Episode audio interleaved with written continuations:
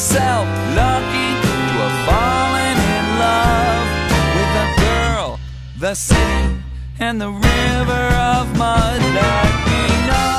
Greetings, fellow investigators, and welcome back to our video podcast, Into the Darkness, where my friends and I play the Call of Cthulhu role playing game.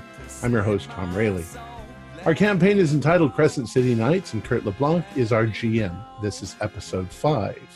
So, without further ado, commence notre voyage dans le ténèbres. Kurt? People wake up in the middle of the night. No, not in the middle, deep in their brains. They know the present, the little braveries. We lock our doors from the inside. We want to be delivered. We want the patience of mirrors. We want, we want not to be torn in two by a muddy brown river. We want the courage to dive off the high board into human eyes. Behold the door, my friends. The lock's alive. It's a poem from the late, great Stan Rice. Welcome to Act Two. Rose Noble. It's been two months since that tragic day in the St. Louis cemetery. What have you been doing since then? Uh, I've been going back and forth between home and back here to visit Mama, as my uncle allows. And on this day, uh, it's actually kind of a special day. You're on your way to Mama's right now because this is the day that Katerina Boisseau comes home. Katerina's been making a pretty steady recovery uh, after being diagnosed with brain damage. Marcel, unfortunately, still more or less comatose as he was the last time you all seen him. So you're headed up the steps to Mama's house. What's the date? The date is uh, Thursday, August 8th, 1926. So it's been about two months since our last game. And as you get up to Mama's front door, you notice that it's very slightly ajar. You hear drums coming from the inside. I very carefully palm open the door to look inside All right. because you never know with Mama's house there could be things going on. And as you go inside in the living room, you're a little bit shocked by what you've seen. You've all seen uh, Mama in her rituals that she does with the Loa, mostly contained to the, her upstairs room. Now the whole house seems to be in disarray. There's beads. There's there's some animals inside. There's actually a, a live chicken that runs across the, the floor. Um, the whole living room, the parlor that you see when you enter Mama's house is voodoo accoutrement. Uh, there's two men in with her. They're both hitting on drums, and Mama turns around and sees you says, "Oh, uh, Rose," and she signals to the other guys to to stop playing drums.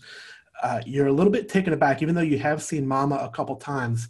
She's lost probably about 20 pounds. She's she's much grayer than she was. She looks a little bit haggard. Um, so she takes a look at you and says, "Oh, oh okay, Rose, it's it's it's time for us to go." I look at her and look at the two men and say, Well, you've obviously been busy. Oh yes, oh yes. Working with the Loa for uh, my my children's recovery. Right, and now we're gonna go over to Remy Pascal. What have you been doing these last couple months? Well, For the most part, I've been just trying to get back to a state of normalcy, running the bar down over at the Bourbon Barrel and occasionally checking in on my newfound friends, stopping at Chef Pardew's restaurant every now and again, but uh, mostly just uh, just running business as usual. All right, thank you. Rose. Now we're on the St. St. Charles Avenue streetcar, and we're heading up uh, St. Charles Avenue towards Ashina Hospital. Mama takes a look at you. She's been pretty quiet up to now and says, You see Leon? I, I don't know, Keeper, have I? Have you? No. Here and there on, on my visits up here, yes. Hmm. You better keep that boy away from me. He's that boy's dead to me. No, we don't have to talk about him if we don't want to. She looks out the window and just kind of goes into a reverie. You look out the window and you go into a reverie. Uh, one thing that's happened to you these past couple months is you've been having some nightmares. You've been having nightmares about the man that you saw sketching that strange symbol in the Loup Garou speakeasy. You've been having the strange dreams again of your parents. Uh, somewhere out there, you know that there's more to your parents' death than you've been led to believe. More to what sank that unsinkable Titanic on its maiden voyage. The deeper you go and the deeper you dream, and the more you look for your books, the more convinced you become that the answers are found in devil's images and the tales of witches and in rumors of the ravings of mad Arabs. I've been having fun, obviously. John Jerry Sanderson. What have you been doing these past couple months? Okay, so for the past couple months, um, right after that exciting incident at the cemetery, uh, John was actually helping the local police go through Gabriel's home, um, you know, just to do inventory of stuff they found, any anything weird, just to kind of look after things and basically help as much as he can. Uh, besides that, he was going to try to keep an eye out on Mama's place as much as he can he knows mama's proud and with everything she's gone through didn't want to cause her any other stress or anything like that. So what he'd do kind of in his off time is take a stroll by there you know keep an eye out on things not wander too far. So he just kind of goes by and basically tries to keep an eye out as you know as much as he can and and still kind of on backup with the local police too. So. All right. And you did receive an accommodation for your role in solving the murder of Loretta Boisseau and the attackers on Chef Pardew's restaurant. So you've been put in charge of the Faison investigation, essentially, which is, as you say, what you've mostly been staying busy with these past couple months. Rose, we're now at the hospital. You and Mama walk in, and you've been in this hospital before as you've taken Mama to visit, and it is a, a dismal place. It is mostly empty. Um, every once in a while, a nurse will just walk by with a gurney and just have a, a sullen look in her eye. Mama takes a look at you, and she looks over for the, the one of the doctors that she knows and says, "I'm gonna, I'm gonna go get my baby girl. You go check on Marcel." All right. And I, I go towards where I know Marcel to be. All right. So you you look through the window of the door into a, a, a darkened hospital room, and you see Marcel there, and he's uh, you can see through the, the window into the room that he's um, just laying there comatose as, as you've seen him before, very sad. I go in and I stand by him and I lift his hand and I just kind of hold it for a minute. Right. And as you do that, as you've done it a couple times before, all of a sudden that hand grabs your arm, and Marcel sits up. He says, "Rose, Rose, Marcel, have you seen it? Have you seen it, Rose?" see, see what? You- You're hurting me. I see it. And, he, and he, he grips your arm even tighter and says, You and, and, and, and the barman and the detective and all the others. Y'all got the trials of Job ahead of you. The trials of Job. What? The trials of joke? Job. Uh, Marcel. And all of a sudden, as you as you clench your eyes shut like that and you open them again, Marcel's back to laying stationary on the bed the way he was. And you don't know if you imagined it, did it happen? Your arms sore. I, I look around for a for a doctor or a nurse or anyone. And as you as you as you walk out of the room, startled, and you walk right into a man, and boom, just nudge into him. He says, "Ah, ma- Madame, Mademoiselle, excusez-moi." Uh, he sees the state that you're in. He says, "Are you okay?" He's a, a Uh, tall, yeah. handsome French man. I- yeah, uh, I'm I'm all right now. Uh, thank you. sure? Looks like you've seen a, a terrible friend. Well, my my uh, arm is just, a little bit sore, but no, I'm I'm fine. Uh, that's good. That's good. You take care of yourself. And uh, All right. and, and he's walking away. He says, "You you have a good day now, Miss Noble." Wait, what? And he walks around the corner and is gone. I run to the corner and I look around it for him. And as you do, you run around the corner, look for him, and there's no sign of the handsome Frenchman in his uh, very unusual tie tack with the green crescent. Hmm. Tie tack with a green crescent. And you hear Rose, and it's Mama. and you walk back around the corner, and you see Mama, and she's holding the hand of Katerina in her hospital gown, Oh, Cat. And I, I come forward to, to kind of hug her. And she doesn't really move much. She just you can see she's pretty docile, and but she is on her feet. And as you put her arms around you, she says, "How's Leon?" So, how is Leon? Leon. Oh, well. Uh, I've been doing okay. Uh, Dean Woodwood tried to uh, give me an extra couple of weeks off after the incidents at hand, but I felt that I needed to throw myself back into my work. Uh, school's been okay. I have a, a student, Samuel De Vista. He's been working on his Portuguese, not doing a very good job. He's a nice kid, but there's things about him that remind me of Marcel.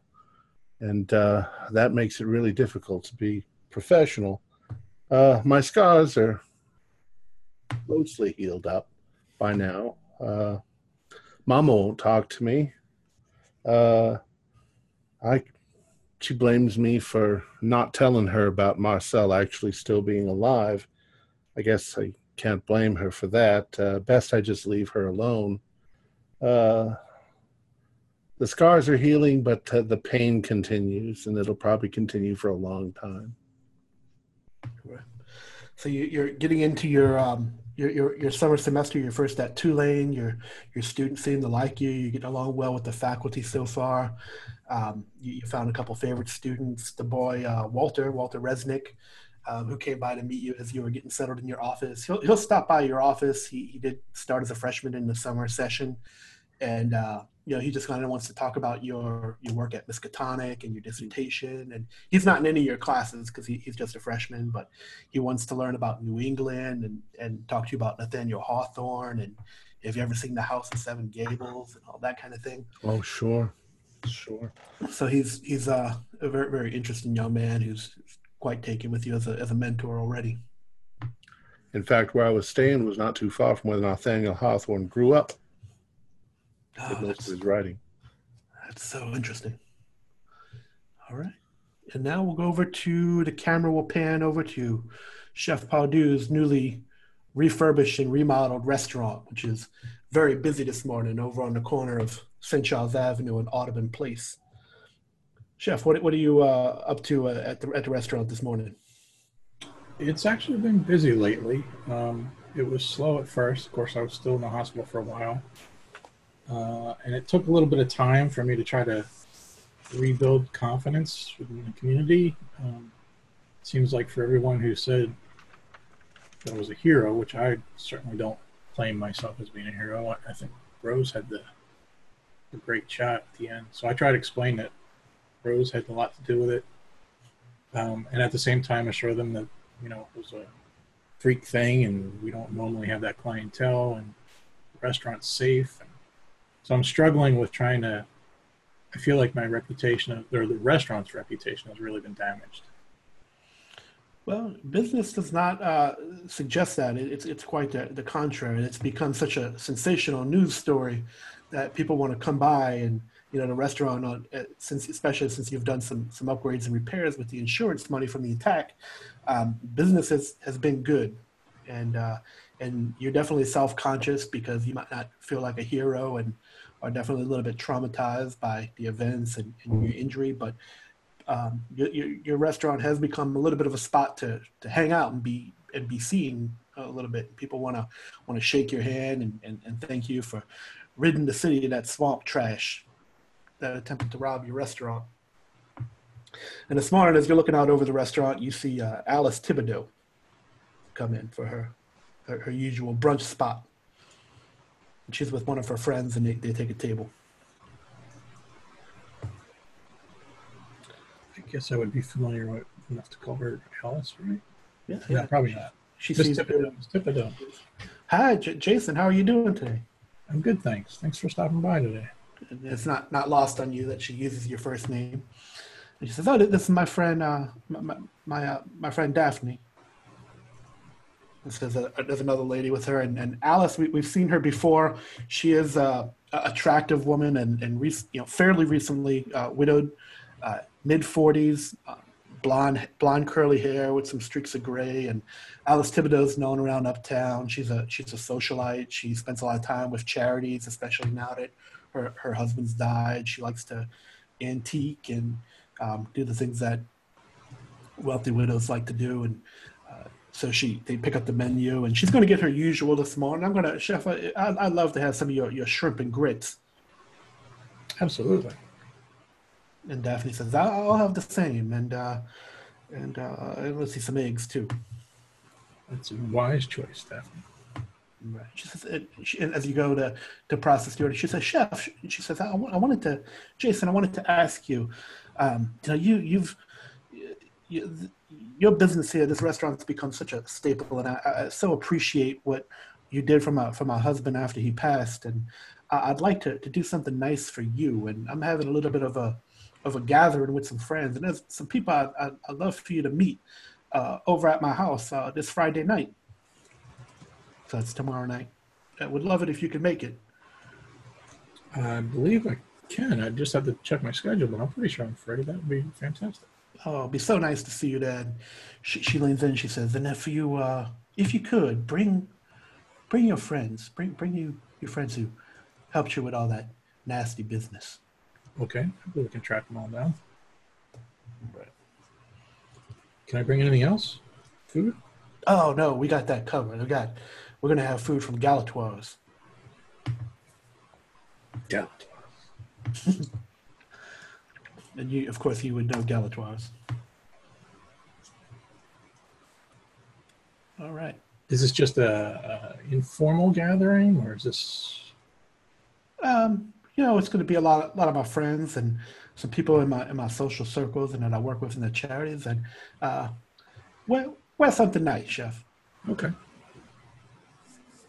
Maybe I'll take my apron off for that. Yeah, you won't you won't need to do any cooking tomorrow night. All right, night off. All right. So, what would you like to do now? Would you like to reach out to some of the others? Yeah, I'll. I guess um, after the breakfast rush, I'll try to make some phone calls. I guess would probably be the easiest way. All right, go on ahead. Um, I'll let you guys just play it out for a few minutes. start with Remy first. See if he's at his uh, bar. I know it's early in the morning, but ring ring. Bourbon Barrel, how can I help you? Hey, is this Remy? Yeah, this is him. Hey, Remy, this is, this is Jason. Oh, Chef, how you doing? Good, thanks. Good, thanks. Listen, I wanted to ask you if you're free tomorrow night. I got uh, an invitation for all of us from uh, Miss Alice Thibodeau. She's having a little get together, and she invited everybody. Oh, that's mighty kind of her. I can certainly make sure that uh, free up my schedule for that and make sure uh, one of my barmen uh, covers for me. Great, great. Do you have any uh, contact information for Rose or Leon? You know what? Uh, Rose actually is stopping by to, to sing later on this evening. I can certainly inform her of the invitation. Okay, great. And I'll try and get in touch with John Jerry. Perfect. Well, it was wonderful hearing from you, Chef. Look forward to tomorrow night. Yep, sounds good.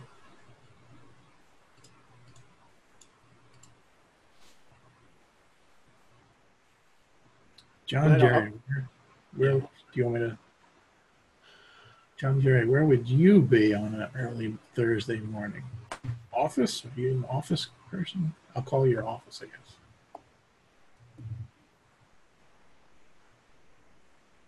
Ring ring.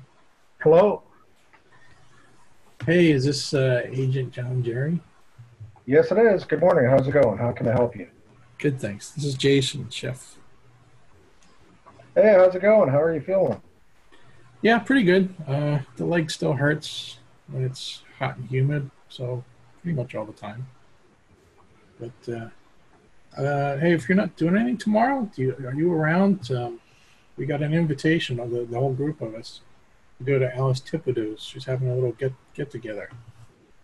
Oh, sounds interesting. Yeah, yeah, for sure. I'm free. Is it just the? I was going to say, is it just our group or other people, or is it? That's our group, and then it's going to be a bunch of her friends and Oh, okay. I'm not entirely clear if this is just social only or if maybe this is for mm-hmm. one of our charity events or not. So, Well, sounds good. What's the worst that could happen? yep, exactly. Okay, good. We'll see you tomorrow night then. Yep, sounds good. See ya.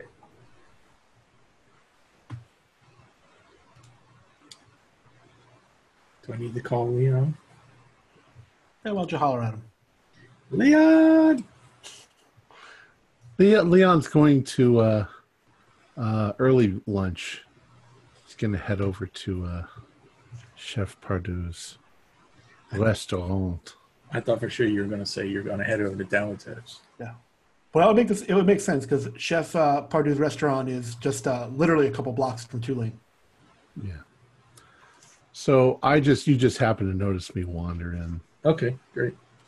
I have a book. Mr. Leon, it's good to see you again here. Thanks for stopping by. Ah, mon ami. How are you doing this morning?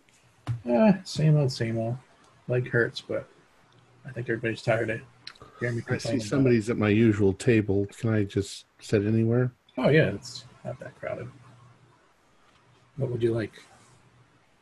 Um. Oh, mm, that French thing that you make for me How about some gumbo? for breakfast? No. Oops, a pompadour. Grits it is. Oh, stuffed French toast. Oh, that's good. Um. So, are you busy tomorrow night, by any chance? Well, I got finals coming up in a couple of weeks, but yeah, I guess so. Why? What do you have in mind? We we all the group of us got an invite from Alice Thibodeau. Uh, she's having some sort of a party or a get together. Some sort of a fais do-do? Okay. Yeah. All right. Yeah, sure. What Great. time? Uh, I'll say the time, although I don't think we narrowed it down. Uh, seven o'clock, say. The usual seven o'clock. Do we know the address? Uh, yeah, I would say that that Chef would know where where uh, Alice lives. It's it's along St. Charles Avenue. So. Okay. Sure, sure. I'll be there. Seven o'clock. Great. I'll meet you there. Um, what what sort of dress? Is it formal or? Uh, I don't think anything that formal. So just uh, you know, there, there's. She said she mentioned something about her celeb, her, uh, her charity friend. So I'm assuming, not sure if this is entirely ple- for pleasure or for business. So Well, that's cool. All right. Thank you. Yeah. So, uh, Remy, I assume that you would talk to Rose that night as she shows up to sing, and Yep. Rose, that sound like the kind of soiree you'd be into? Well, Remy, I have to tell you something. What's that, Rose? Um, I was with Mama to take Cat home today, and Marcel woke up and he grabbed me. Come again? He he grabbed you. Sat up, and he said, "Have you seen it?" And he said, "We are in for the trials of Job." Trials of Job. What? Some sort of biblical reference? Uh, what? What does that mean? I don't know. I don't know. I certainly think we should tell the others. Are, are you okay? I mean, you said he grabbed you. I mean, what what happened after that? Well, I mean, I got patched up, and then, then I, I'm fine now. But uh, Once he once he laid back down, did anything happen after that? I mean, he just he just laid there. he just laid there, and it was as if he had never batted an eyelash. Hmm. Well, I have to admit that is very strange. You, you didn't tell Mama about that, did you? No, no, no, no, no. no. No, I, I think I think it's best we, we let the others know. Uh, certainly after the, what we've been through the last couple of months, only right we, we tell them there's something else going on. For certain, yes. On to, on to a bit of a happier topic. Uh, the chef called me today and, and let me know that we're getting having a little get together tonight at Miss Thibodeau's house uh, right down the road. Is that something you might be interested in? Oh yes, I, I need something something nice. No, I would like that. That sounds wonderful. Well, it's right around 7 p.m. and uh, we'll head over right around that time. Oh, wonderful. I got so much shopping to do. So you guys would know that you know anytime you get invited to a party on, on St. Charles Avenue, it is it is a big deal.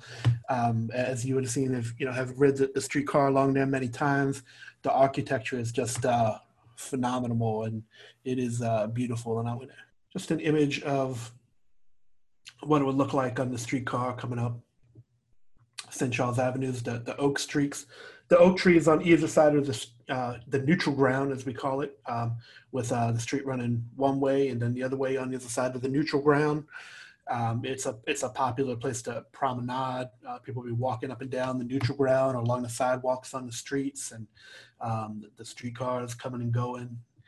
And then as you get to Alice Thibodeau's house, it looks like this. Uh, and the architecture along St. Charles Avenue is just world famous. Just uh, you can to see that the the history of of of architecture unfold right in front of your eyes. You know, uh, Spanish and French and colonial and. So because of the location, I assume we're wearing we're wearing good suits, at least. you would know it would be something that you would probably pull out some of your best clothes for. Given that you, you know that Alice Thibodeau was is a socialite, um, just from the, the times that you've you know kind of run into her at the restaurant. Okay. So everybody sees Alice's house, a little bit of a Spanish influence there.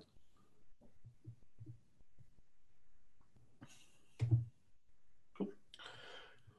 So we would say that you guys can maybe either meet at Chef's and just take the streetcar up the road, or maybe you arrive around the same time. Can you Um, remind me, Kurt? Her husband was the politician. No, no, the, the congressman that got shot wasn't um, wasn't related. Her husband, Donald, you had the there were regular customers of yours, and you Yeah. had a, a kind of a cer- like a celeb- celebration after his after his funeral. Okay. Uh, she wanted to have people over to your restaurant, and so you cooked and catered, and um, you know it kind of celebrated his life. Yeah. Okay. Thanks.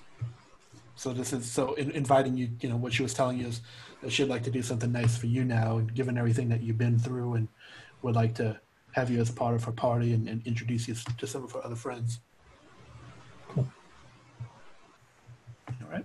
So as you guys uh, approach the front door, you you do hear. Um, you might have been a little trepidatious, wondering what you were getting into, but you do hear some some nice music coming from inside. All right. Oh, I've Yeah. been looking forward to this. Well enough. Yeah, as, as you knock, you're all maybe a little bit self-conscious, just kind of like picking at your suits and dress and just, you know, doing it up a little bit just to I say, oh, man, these are fancy people. And uh, you knock on the door, and a dark Creole uh, uh, woman answers the door, and uh, you don't know if uh, if this is uh, one, you know, the some some sort of the help, um, but she says, oh, well, welcome, folks. Come, y'all, come on in now.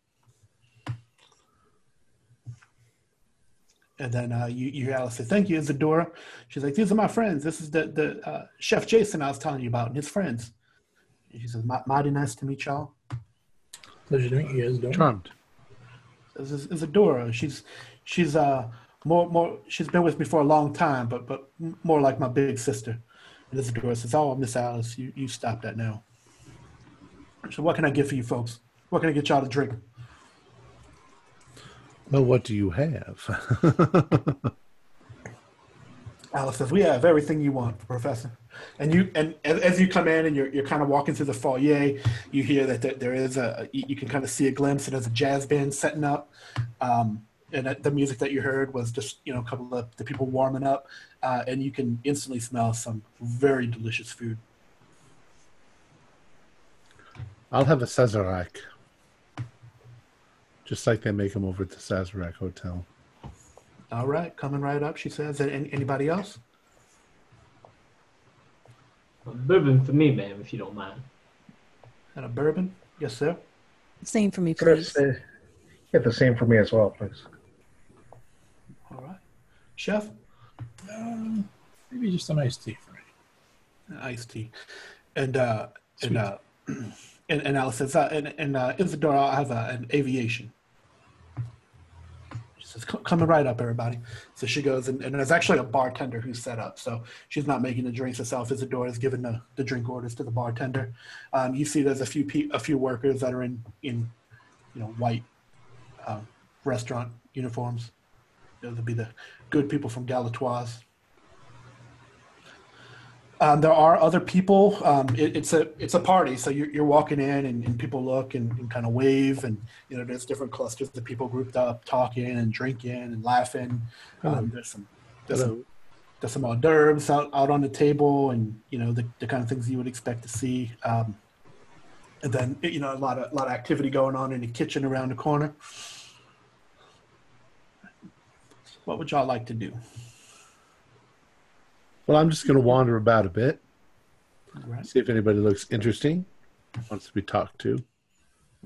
So Alice gives you all a moment just to kind of, you know, kind kind of settle and get the, the lay of the land. And uh, she'll come out and she'll say, "Everybody, I want to I want to introduce you to some friends." And she'll say, "This is this is my my, my friend, uh, Chef Jason Pardew from over at Pardew's." And everybody claps at that.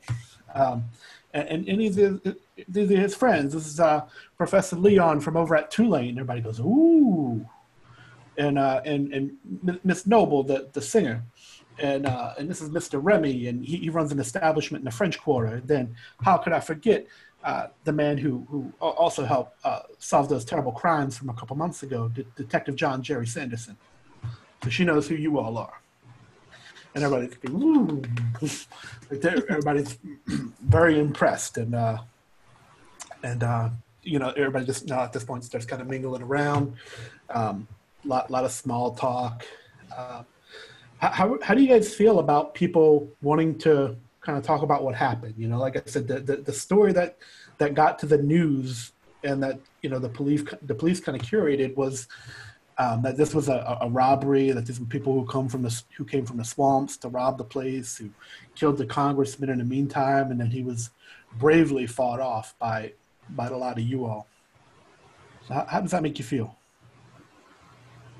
Well, I we've treat probably, we've probably got a concocted story by this time that we've all uniformly learned to recite for people. Is my guess. well. It uh, Different.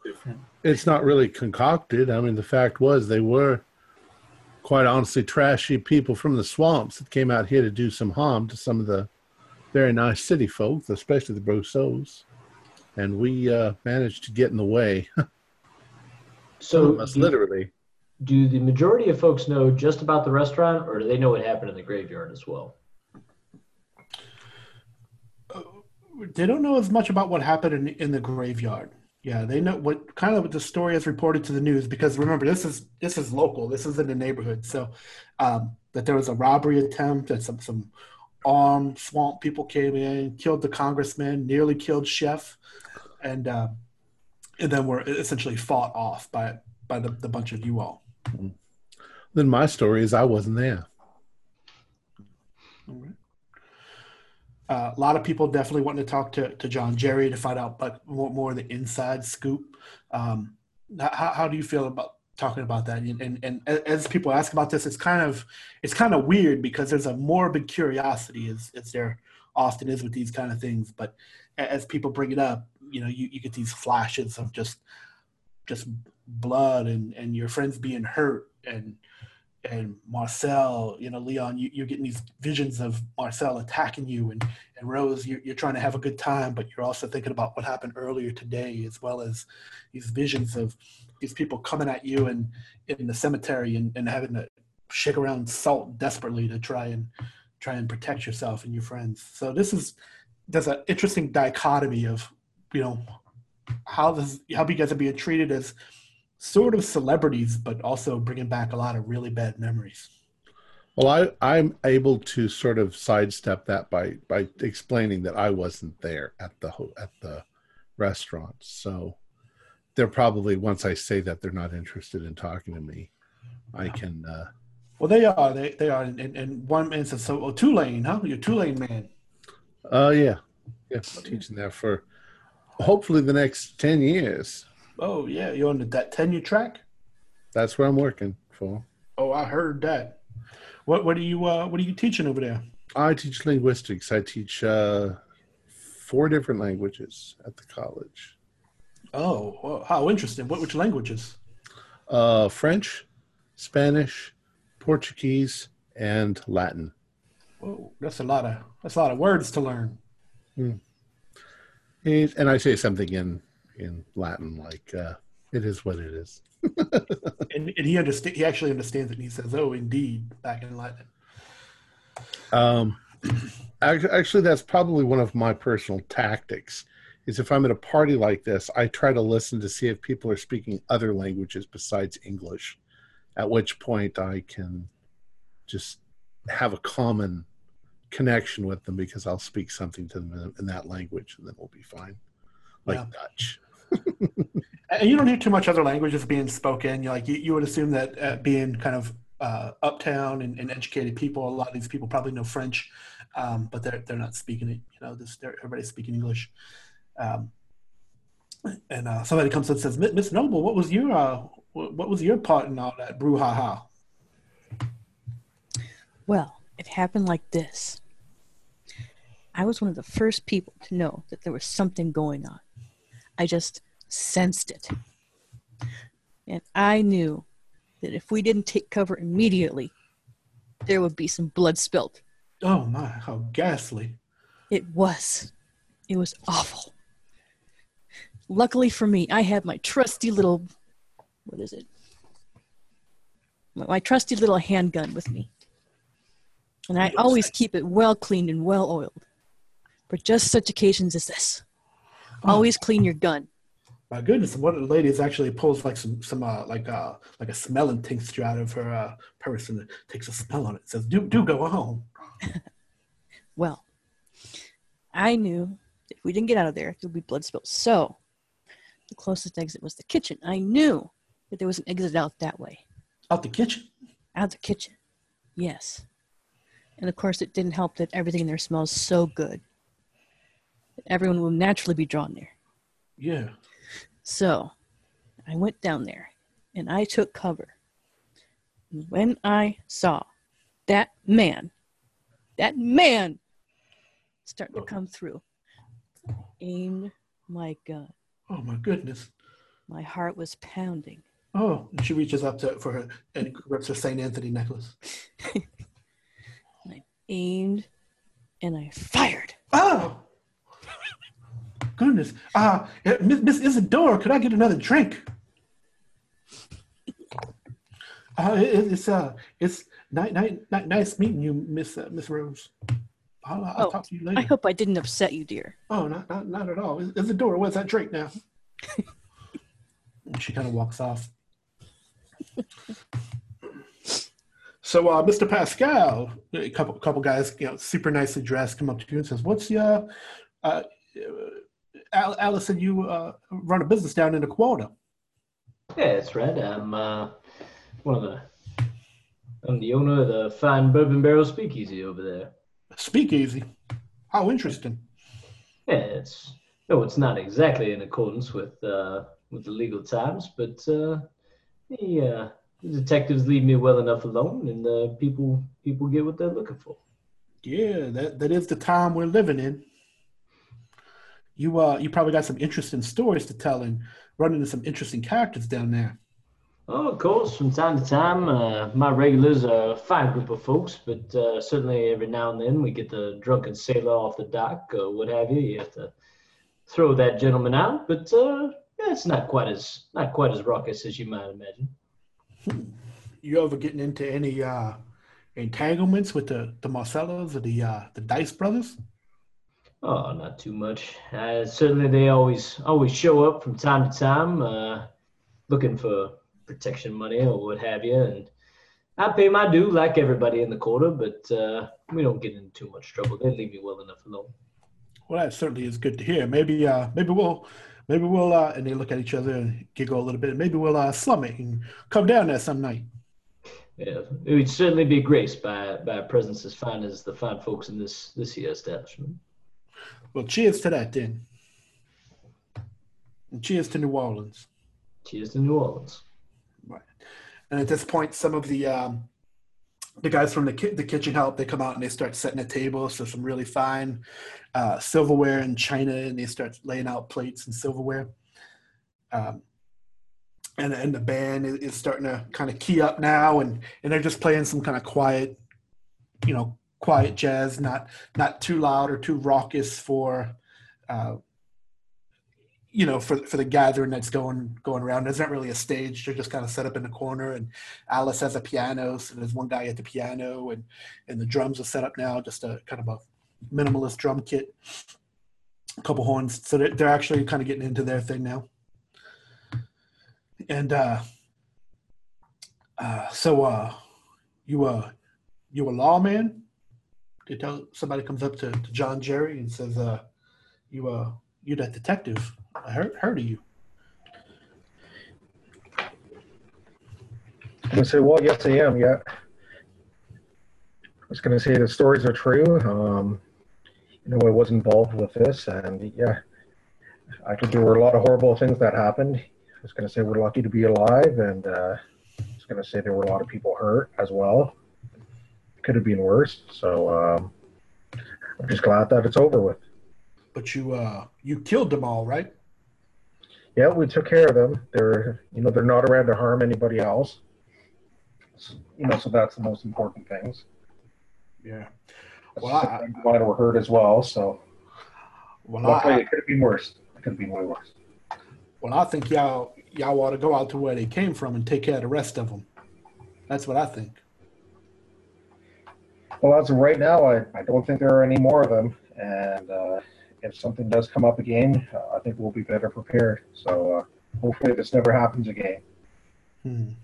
Well, So there's always there's always there's a lot more. of leftover scars here. So I imagine so. Well, next time you just make sure you get them all. oh, definitely. So, so it's kind of those kind of conversations with with with you, John Jerry. You know, they're like, you know, you really took care of them, right? And you, you can definitely feel um, the the weirdness of class here. You know, the, the the class divide. These people who have probably never had too much hardship in their life and definitely don't know what what you all been through these past couple months. And um, as you go up to the the bar to to get another drink. Um, as you go up to the bar to get another drink, a, a man comes up behind you and says, "They they just don't get it, do they?" No, I don't think they do. Uh, good evening. How are you? Oh, I'm I'm good, Mr. Sanderson. And you, this is someone that you recognize. Um, this is, um, uh, you, you know, you you are an as the people have been looking at you like you're a celebrity. You recognize this man, and and you know this man to be. Um, his name is John Raymond Legrasse. Okay. he is he is you know essentially a famous retired detective he's about he's about 20 years older than you And, Okay. you know he's, he's dressed nice but he, he's a little bit haggard and you know this guy uh, detective is was on a famous case that busted a cult in the swamps uh, about about 20 years back Okay, so I'd recognize him right away then, right? Yeah. yeah, e- everybody who's on the police department knows knows Yeah. Legrasse. Um, he he made one of the biggest busts in NOPD history when they went out there and busted about sixty cultists out in the swamps about twenty years ago. Mhm. And the other big find from from that investigation was a, a statue that he brought back that became the talk of academic and anthropological circles all around the country. Mhm. So he says, So he tells you, he's like, you you just keep doing what you're doing, Detective Sanderson. You don't you don't worry about what these people got to say. Well, thank you very much. I appreciate the well, I appreciate the information. And uh, if I'm ever stumped on anything, do you mind if I uh, look you up for a couple questions? And you seem to probably have the, you know, the most experience around this town and the police station itself. So hopefully this never happens again. Hopefully this is past, but uh, you know, never know down the road. Yeah. Well, yeah, you you go ahead and, and look me up if you ever need me. Well, thank you very much. Appreciate it. And he says, I think I'm going to call it an early night.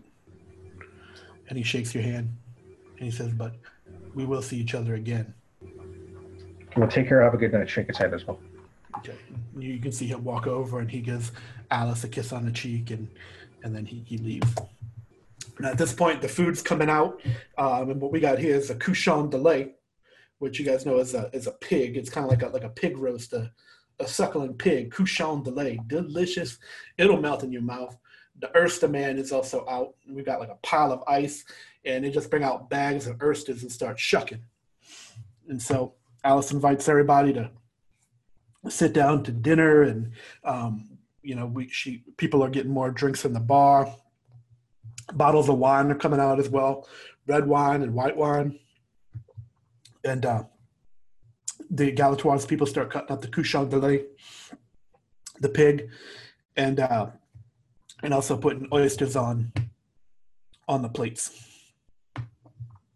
So everybody sits down to eat. And lots of great conversation going on, and the jazz music is still a little bit low key at this point, and the food is delicious. And you know, if you if any you eat, eat oysters, these are raw oysters, fresh shucked and caught off the coast of Grand Isle, and it just tastes like you're drinking right off the Gulf of Mexico as you uh, as you put down these oysters. But then the contrast of the white wine to wash the oysters down is just a fine, fine clash of, of flavors and textures, and everything is just very delicious.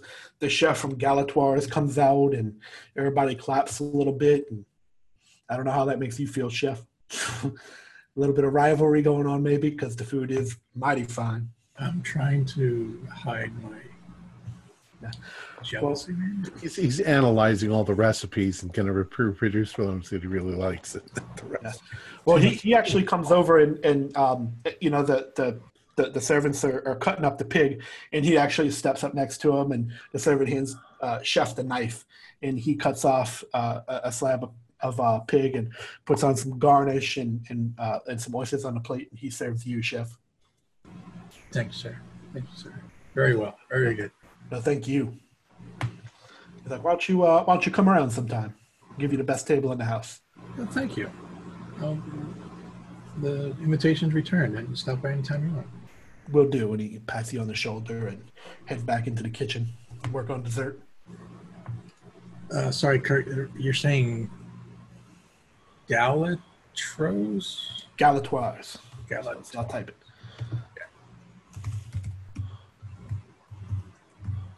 Something like that, I think.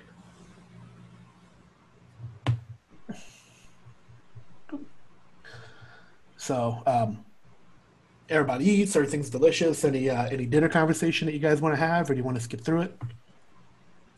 Well, um, I'd like to get down to why is Thibodeau invited us? Is it just curiosity or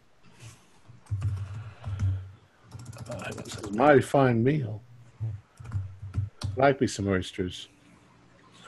Yeah, the, the the oysters with the white wine, very delicious. And yeah, right now it's it's just pretty much a, a, a dinner party. And uh, do you do you ask uh, Alice anything or? You know, she she's definitely she, uh, she did when you guys came in. She's singing your praises, and it it seems like she's just trying to do a, a, a nice deed here by, uh, you know, kind of.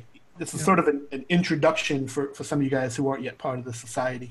I guess it would be rude to ask the question, so I just wait for her to say something.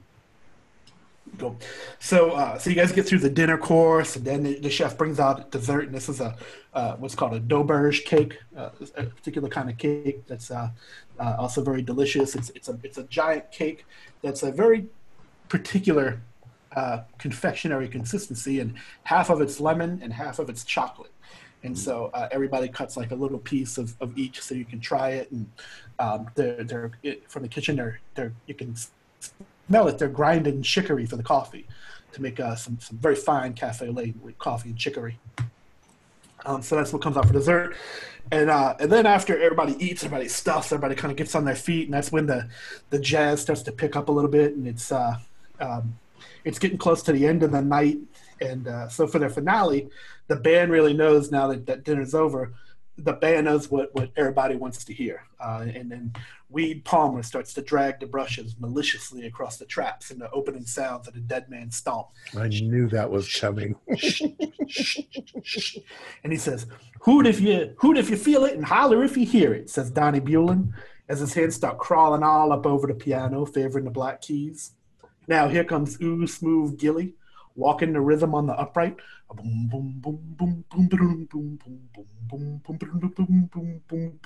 And then it all jumps off in it together, and people start to whoop and holler and dance. Um, if you're startled or frightened by fast moving objects, you should avert your gaze from what's happening on top of Jimmy Clifton's trumpet. The true democracy of jazz and action black and white players talking and struggling and celebrating together as equals. The tune simultaneously angelic and despicable. Uptight socialites become flappers, and everybody starts dancing wild. And then the crescendo, the euphoria of dying and being born all at once. And then it's over as Ooh Smooth Gilly hits the final A flat chord on the bass and holds it till it fades out of existence in time. And everybody looks around, panting, laughs nervously, and claps to the band. Weed Palmer gets up from behind the drums and says, Thank you, everybody. Sure do hope everybody has a good night now. And they start to pack up their instruments, and people start to get their stuff and their coats, and maybe put down really quickly one for the road. And uh, and then Alice does come over to, to Chef and, and says, Jason, if you don't mind, will you guys uh, stick around for a little bit longer? I believe I can. I hope the others can too. Sure. I don't got school tomorrow. It's a Saturday. Right. So it takes a few minutes for you know for the band to pack up and put their things away and pack up the drums and everything. The other guests leave and and come say bye to everybody. You know it can take a it can take a little while to disperse a party, but in the meantime, Isadora is offering you guys more bourbons and more uh, more drinks, Sazeracs. You guys are probably feeling pretty good if you're drinking. A little while later, as everybody is gone, uh, Alice says, uh, uh, I suppose uh, you're all wondering why I asked you to stay longer. It had crossed our minds. And she says, uh, if you'd pardon me for, for one minute, I'll, I'll be right back.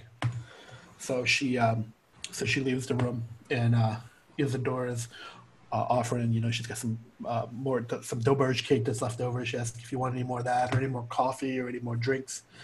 Um, and then a few minutes later, Alice comes back in, and on the uh, kind of the coffee table, she puts down like this little wooden box that almost looks like a, almost looks like a tiny coffin or, or a large chest, and it, it looks like, given what you all were involved in with all that terrible scene, How big is this thing? it's about it's about two two and a half feet long, and about a foot and a half wide. There's So- a lock on the front, yeah? There's a there's a it looks just like this. It's a obviously an antique. Um, there'd be a place where where the where it, there could have been a lock, but there's there's not one on there now. All right. And she says, uh, "I want to I want to ask you all for some some help." And she says, "As as you know, Jason, I I enjoy I enjoy my antiques, and and that's not a surprise to anyone when you look around the house. There's you know antique furniture and and, and different things." And she's like, "Well, I I- found this uh, a a few weeks ago when I was out shopping."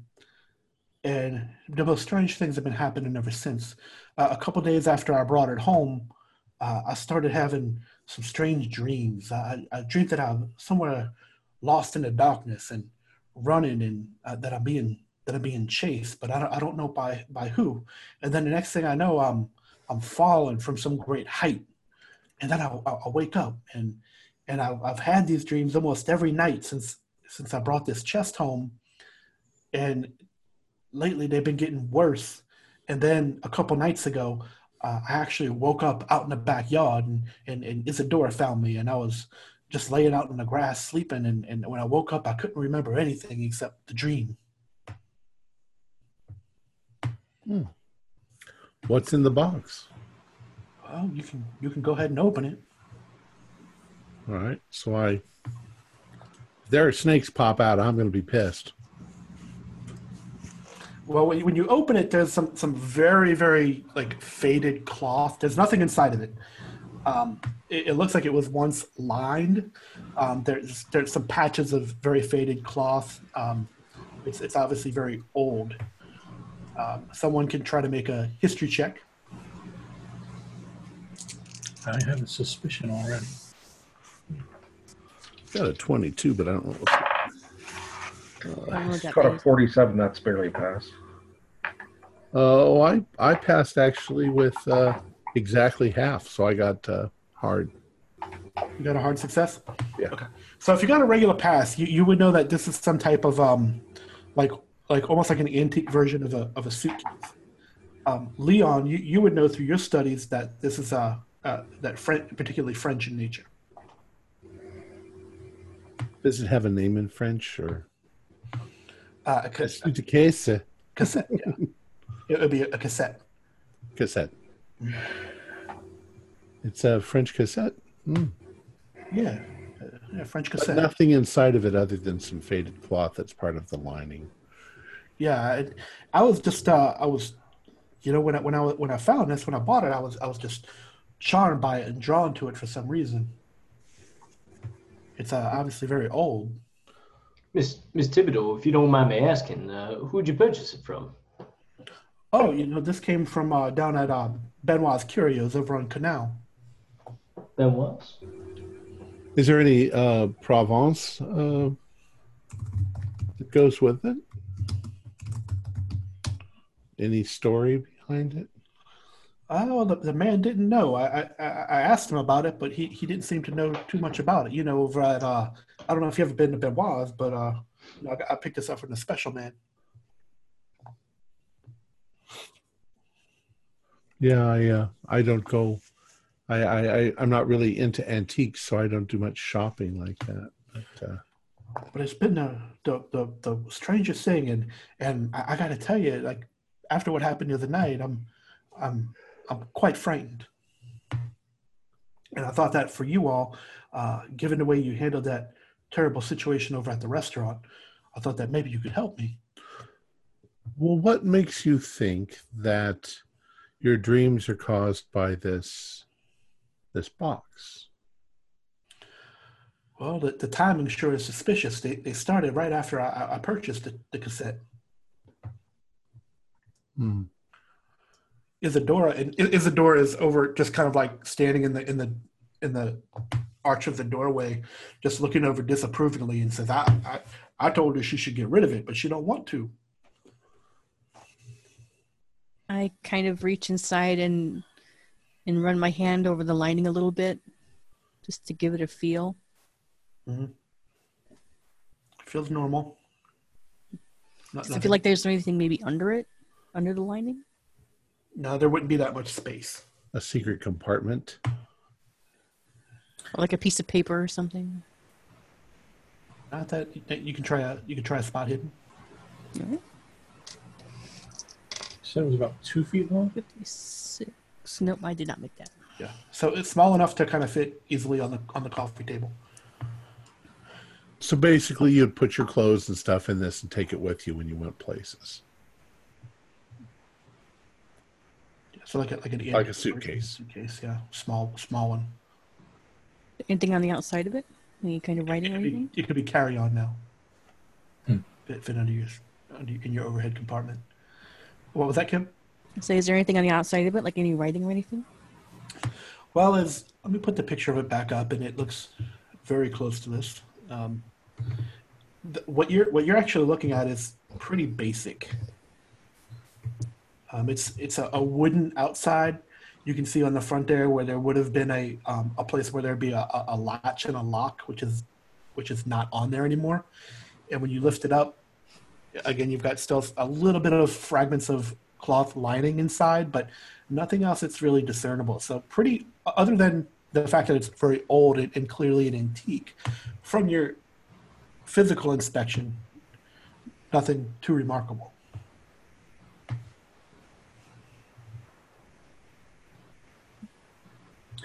I've got a bad feeling about this. What, what do you mean, Chef? What about on the bottom of the box? Like under underneath? If we kind of lift it up and look under underneath. Mhm. Well, when you pick it up, you it's surprisingly light. Um, it looks like it would be, you know, very solid, but it's not very. The, the, the wood that it's made from isn't very thick, and, and and so it's it's surprisingly light when you when you pick it up. But if you kind of turn it over and, and Alice lets you, you know, inspect it any way you want to, um, again, nothing that that you see that's remarkable. There's no manufacturer's marks or anything on the. If there was, it would have since been worn away. Okay. What, what do you what do, you- what, do- do you say uh, gives you a bad feeling, Chef? I don't know, just something about the look of it and the size of it. The fact that it's lined. Is this, could this possibly be a coffin? Oh my goodness, uh, I, I hadn't thought of that. But uh, not not that I know of. There wasn't any. Uh, like I- like I said, uh, over at uh, the curios shop, uh, he he didn't know too much about it. Um, he just said he had bought it as part of an auction, but um, that that certainly would be morbid. I I just thought it was a cassette. Is the uh, the cloth, is it like fancy, like silk, or is it just uh, burlap? Or... Yeah, it would be maybe maybe linen at best. Okay. I don't know. Maybe I'm just spooked. I guess a couple of questions would be uh, the lid the lid is hinged. There's hinges. Yes. And in the picture, there is definitely a, a latch on the front. Uh, but is there a latch in this particular one? Yeah, there was a place where there would have been a latch to, to where you could lock it shut, but So that's probably not. torn off or broken off. And the Ah. hinges work, so you can, you know, you've lift, lifted the lid. Right. So probably not a coffin. You wouldn't need to put hinges on a coffin. You would just put the lid on it with the, I assume, an infant if it was a coffin. Well, You wouldn't have a latch. a, a, Or a baby could fit. It's small enough. Oh, a baby could fit, but a baby could fit in a suitcase too. Yeah. I'm just thinking purpose wise, it doesn't look like something that you would bury in the ground afterwards because why would you put all the fancy hinges and the, the latches and everything on it? Yeah. Unless you wanted to keep the baby inside the box because it wanted to get out. Rose, do you do the thing that you wrote in the chat? Do you uh, kind of tear some of the lining? Um, I think during my inspection of it, I will catch, will accidentally catch a little bit of it in my ring, and accidentally tear it off when I'm pulling my hand out. It- it- Oh my goodness! Oh, turns I'm so sorry. oh, Miss Noble, do please do be careful. So, is there does there anything happen to be under? Does there happen to be anything under the lining? No. Damn. More oh, wood. Oh, I'm so sorry. I'm so sorry. I'll I'll spread it back then. It's it's okay and you know like, like i said I, I don't know why but i was just uh i was drawn to this I, I wanted to take it home to add to my collection and i got it for a good price Well, and and uh, you say that uh, that that Benoit's they didn't know anything about it, so I don't know. I'm not so sure that maybe perhaps there's some other cause of your dreams. Um, this is just a box. And you guys can roll anybody who's familiar with the french quarter could roll either uh, like local or an idea roll to see if you know anything about Benoit's Curios. Yeah, I don't go to places like that. So Uh, 67's a miss. I got an actual 70, and that's my exact intelligence score. Okay. Maybe You, a you, little you, bit. you've heard of it. It's a it's an antique shop on or curio shop on on Canal and Royal Street. Royal Royal Street runs along kind of midway through the French Quarter, and it's mostly known for galleries and antique shops.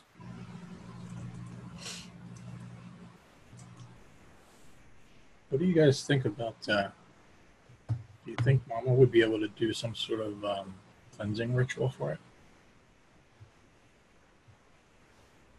I don't know that uh, I'm sure she'd look at it if we asked her. I don't know that Mama's all too fond of talking with any of us right now. Maybe other than Rose. Uh, she's certainly not fond of talking to me. She doesn't want to talk to me at all. Can't say I blame her after everything that went down. You uh, you you want to have your your mama look at it? Does your mom know about antiques? Um, A, a mutual friend of ours. Oh, uh, is there a is there a, a a New Orleans name for a woman like Mama? She uh, well, I guess, I don't know what you. I guess a you voodoo princess, or I don't know what you call them. maybe just a maybe just a conjure woman. Yeah, uh, Mama's a a mutual friend. She's a conjure woman. Oh my, conjure woman. You mean like voodoo Mm-hmm. and hoodoo? but uh, not hoodoo. She's uh, she's only aligned with the the Loa, the positive spirits. Not that I particularly believe in that stuff, but uh, if there's a spirit attached to this box, she should probably be able to uh, send it on its way. Oh, Mr. Fontenot, I, don't- I don't think y'all y'all y'all people should get involved with that kind of stuff. I agree, a thousand percent. Obviously, math is not my uh, my forte. A hundred percent. Do you, you think you can you think you can help me? I'm uh, to be honest with you, I'm, I'm scared to go to sleep most nights. Well, Rose is uh, still in contact with Mama. I have uh, damaged my relationship with her, so I, I can't help you there. But uh, Rose sees her almost every day. In fact, I was just there yesterday. Rose could go check up on that angle, and uh, maybe a few of us could head over to Benoit's just to see if we can't dig up anything else. Doesn't sound like there's much else, but might be worth a look. Oh, I'm, I'm not not too not too keen on having the chest leave the house, but I'll I'll, I'll trust you. Mm, Thank you. We'll bring it right back. Cool. So it's it's pretty late at this point. It's uh you know it's it's well well past dinner, and so we're at about probably ten thirty or so. Well, we thank you for a wonderful meal, wonderful party, Did you like the cochon? fantastic, best I've ever had. What did you think, detective? Oh, very good. I agree. The best I've ever had. Uh, did you try those oysters? Ooh, Oh, yeah. delicious. Aren't they great? They come from Grand Isle, straight out the Gulf of Mexico. And this house is just beautiful. Oh yeah, me me and my husband lived here for twenty years before we passed. I miss him every day, but I also know it's time to move on. And she glances over at Jason. Alice, are you going to be all right tonight? Or are you? And uh, Isadora steps in and says, I'll, I'll, I'll keep a close eye on her. Thank you, Isadora. All right. Well, I sure do hope. She's and then Isadora says, I sure do hope then that all you have a nice evening and thank y'all for coming tonight. Thank you for the, the party. So she said, if you turned in a coat, she gives you your coats and you know, kind of sees you to the door and. and Well, she, okay, she, she she leans in and says, "Please, please do help her." we'll do what we can. So as we're leaving, uh, Are they Uh, handing me the box? Or are they packing it up in something? Or Uh, She'll Does it- like wrap it in like a, like a have a handle on it. Not not really one that you could easily kind of grip. On. has She'll, something she'll wrap it, on the ends, right? yeah, yeah. She'll wrap it in a, in a blanket. Would be the easiest way to carry it out. Like I said, it's not very. Okay. You would think with, Um, the, with the wood, it would be a little. So, Remy, uh, I imagine your place is still open. I would certainly head back uh, back to the Bourbon Barrel if that's what uh, caught your fancy. I could, uh, I could use a drink. The nightcap. let's uh, we can head back that way. Cool. Okay. How about the rest of you? Oh, I need to tell you guys what happened with Marcel. Sorry. Or so. Yes. I was with Mama to take Cat home. I went inside and saw him while Mama was collecting Cat. And he reached up and he grabbed me. What? Marcel woke up That's remarkable. and he looked at me and he said, he said, did you see it? And I said, said what?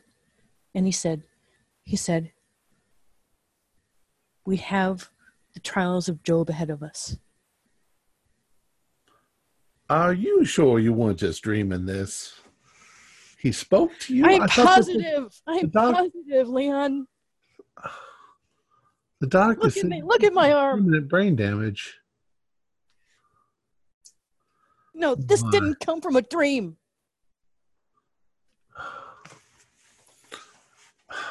Quite frankly, I'm tired of all these portents and scary things going on. We got a, a box that's probably the coffin of a dead baby, and you've got Marcel coming back from the dead and grabbing you and mentioning biblical figures, and I'm just kind of up to here with it. Uh, whatever happens here, we just better watch ourselves. You know, I still got the scars. They're still healing, but they're going to be ugly. If I ever do find a bride, she's going to see me naked and go, Holy crap. All right. So we're doing some uh, nightcaps over at the Bourbon Barrel. Yes. Yeah, I'm going to take a double of whatever. Some nice, nice stiff whiskey, no ice. Two now. I am like uh, very nervous. We got ghosts and we got Remy coming back and bruises on her arm, and I think I need a sanity roll. Oh, I didn't pass. Well, if you uh, if you rolled it and it didn't pass, you got to take one at least. yeah, I'll take.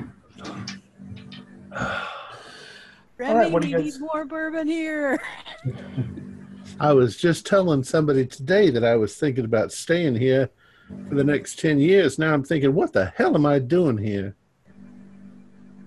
Oh, you surely you never experienced anything like this back in New England. Nothing bad. I ever should go right back to Arkham where everything is safe and normal. And nothing strange ever happens. And and professors are always safe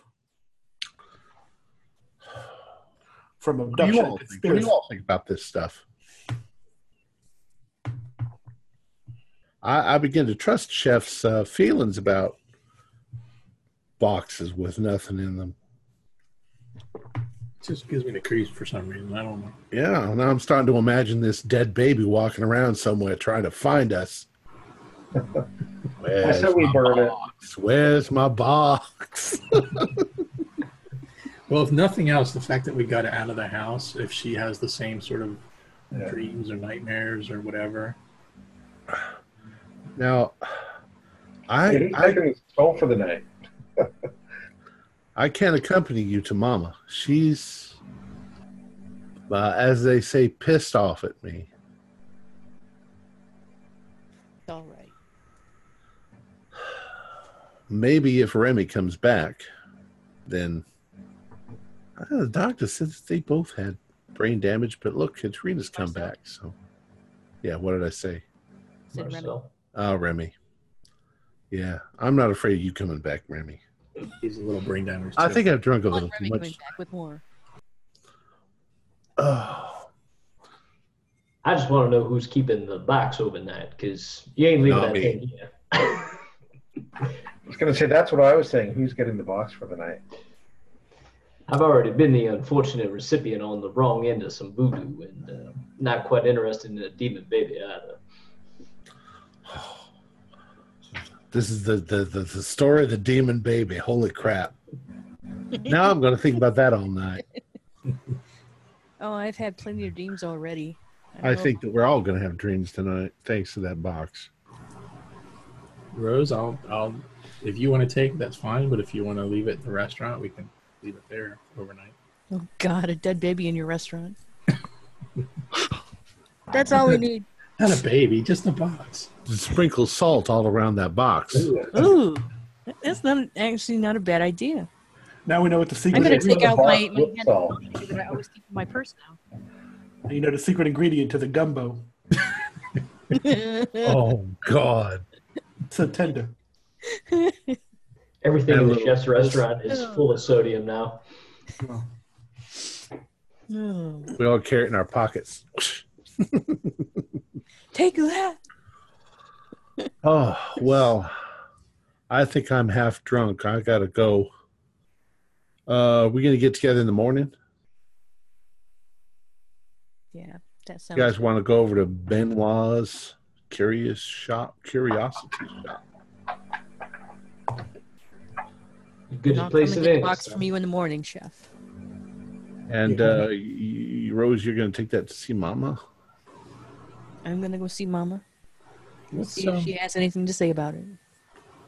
what's my relationship with Mama at this point? Is it still, is it damaged too, or is Rose the only one? Well, Mama really felt betrayed by Leon in particular for not not telling her about Marcel. Yeah, Remember- I told him to tell her. Yeah, she didn't know that. Um, she didn't know that Marcel was still alive until until later, after the kind of police and, and Judge already sorted everything out. Um, and then she found out like that not only was Marcel still alive, but that he was actually never dead. And so there's definitely some damaged trust with and being the the family's relationship with Leon, she felt pretty pretty hurt and betrayed by that. Mhm. And, and Rose was the out of you guys, Rose is the only other one who previously knew the family from being friends with Katerina. So your your relationship and the rest of your relationship with Mama would be neutral. Okay. She knows Rose- you. She knows you were all trying to help. So Rose, if you want, I'll go with you while the rest of them go to the Curios. That sounds good. Okay. I don't really like the thought of being alone with that box, even in travel. Yeah, that makes sense. All right, cool. So it's the next morning, and uh, you all meeting for some some breakfast or anything beforehand? Yeah, those those ben- Oh. beignets. Mm-hmm. To do some beignets and coffee and chicory. I'm going to have those every single day for the rest of my life because it's 1926 and I don't think about my health. That and a big fat cigar. Yeah. So The bourbon for breakfast. Mm. So I just found out you can get those at Disneyland. I'm going to go back to Disneyland and get some of those. New Orleans Square, you can get beignets. Cool. Cool. So, um, all right. So we're meeting up. We're having beignets, and now uh, it sounds like we're gonna gonna split up, and Chef and Rose head over to to Mama's, and Well, did you have any weird dreams, Rose? Yeah, do we have any? Did any of us have any weird dreams? well, your your dreams are pretty pretty unsettled every night, Rose. Um, just from some some of the the things that you've been through, and um, but you didn't have any dream Any more than usual? similar to to what what Alice described. Okay. So you you know you're you, you don't you don't really sleep well to begin with, but you didn't have you didn't experience what Alice was describing of, of being being chased through the darkness, of falling or anything like that. Okay. Anyone All right. else? Any weird break-ins in the restaurant? Pretty uneventful night. You're uh, depending on how much you drink, you might be a little bit hungover. Um, once you get when when you've got an open bar situation and then headed to uh, the speakeasy afterwards, uh, everybody probably had their fill and it's, is pretty tired from a late night. So you don't, definitely don't want to hear any live jazz at the moment. Oh, let's have some coffee, chef. Absolutely. Oh, remind me not to drink so much whiskey. Oh, we all know you wouldn't listen. Probably not. Shouldn't mix drinks like that. You know. Well, Sazerac is mostly whiskey anyway. It's mostly bourbon. All right. So, do you guys want to? You guys want to head over to, to, to, to where you where you going? Sure. All right. Let's start with um. Let's start with the group going to Benoit's. Okay. All right, so you get to Benoit's Curios. We're at the corner of, of Canal Street, which is a very busy thoroughfare, heading away from the French Quarter, going north towards City Park, um, and uh, and Royal Street, which is which is kind of like art gallery and antique shop row. Um, if you follow Royal St- Street far enough to the east, it'll it'll run behind Jackson Square, so it kind of cuts north to south right through the middle of the of the of the French Quarter. Um, you walk in and you see a, a pretty a pretty standard antique shop. There's you know there's just stuff everywhere, um, and uh, there's a counter. There's a man standing at the counter talking to a woman. There, behind the counter, there's an office, and you know as you kind of take in the scene, it's like what a well stocked antique shop would look like. You know you've got like different china and silverware and artworks and faces and and all kinds of things. So um, as you guys walk in, you know, ding, little bell rings, and the man standing at the counter, he says, "Hey," he said, "Good, good morning, y'all. Uh, I'll be with you in, in just a few minutes." And so he's talking to a woman at the counter, and she's got a vase, like a big vase that's up on the counter, and and he's saying, uh, "So uh, see here now, Miss uh, Miss Enos, um, I, I, uh, I I don't know if I can give you that that vase for, for that price that you're asking." And she says, "Well, I, I, I don't know. At the end, uh, twelve dollars just seems like a little too much." And he says, "Well, let's let's meet somewhere in the middle." And she says, "How about uh, how about eight dollars?" And he says, eight dollars? Well, you're gonna have to see the special man." And then you see like a little bit of movement from the office, and like a chair kind of wheels out. There's like a very large man with like a like a like a button down shirt on that's one size too small and a big cowboy hat and he looks out and he's on his chair and he looks at her and he looks at him and he looks at her and he looks at him he says let her have it and then he wheels himself back into the office and he says all right with no problem and he goes into the cash register and kind of rings it up um, gives her a receipt and she says all right thank you Etienne we'll see you next week see what else is new okay miss Anos, we'll see you then how you folks doing today Doing fine. Nice shop. Yeah, welcome to Benoit's Curios. You, Got it. Mr. Benoit? Sure enough, Etienne Benoit comes out and shakes your hand. A pleasure to meet you. Yeah, what we looking for today? No, we're actually uh, here to inquire about a piece that you sold not too long ago. Oh, do tell. It was a chest uh, about two feet wide and about a foot and a half uh, long. A French cassette. Mm, Sold it to Miss uh, uh, uh, Alice Thibodeau. oh, Miss Thibodeau. Yeah, I think that was a. I think that was a that was a few weeks ago, right? Yes. Yeah, well, I think that was the the only one I had. If you're looking for another one, Well, we were wondering if you know anything about it. uh, if I know anything about the cassette, Yes. Well, maybe. How about we? Uh, let me show you. I can I can talk to you about that. How about we take a look around and show you what else we got? C'est bon? C'est bon. So he, he kind of gives you the tour of the place, and like I said, you've got, you know, jewelry behind the counter. You've got dishes. You've got artworks. There's, you know, one, one thing is like, ah, it's like I, I, I want to. I know I'm going to find something that y'all interested in today. He says, I want to show you this here. And he holds up like a like a boat paddle. He said this was used on Jean Lafitte's pirogue.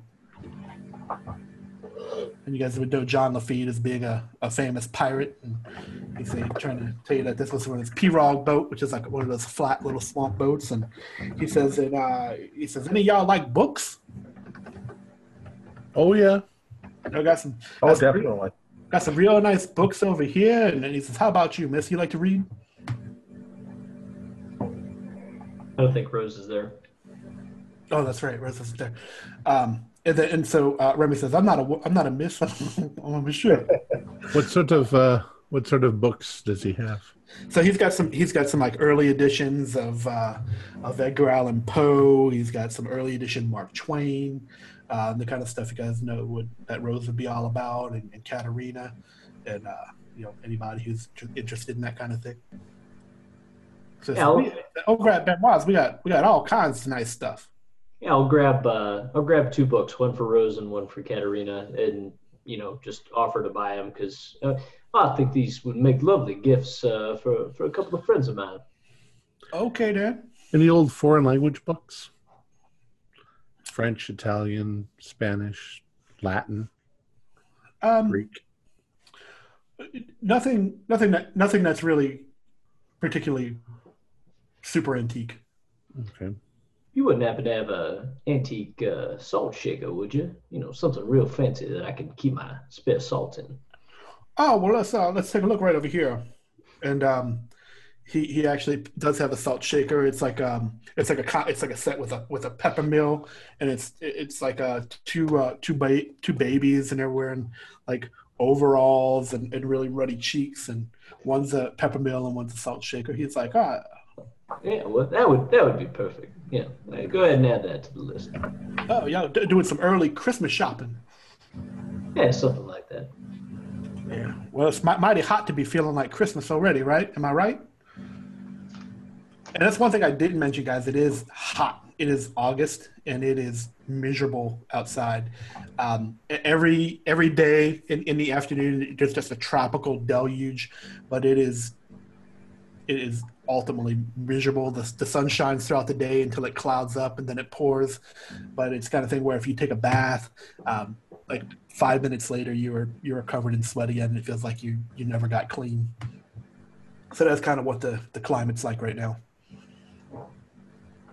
We're kind of used to that kind of weather, aren't we?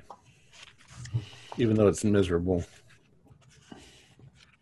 It is a Caribbean climate.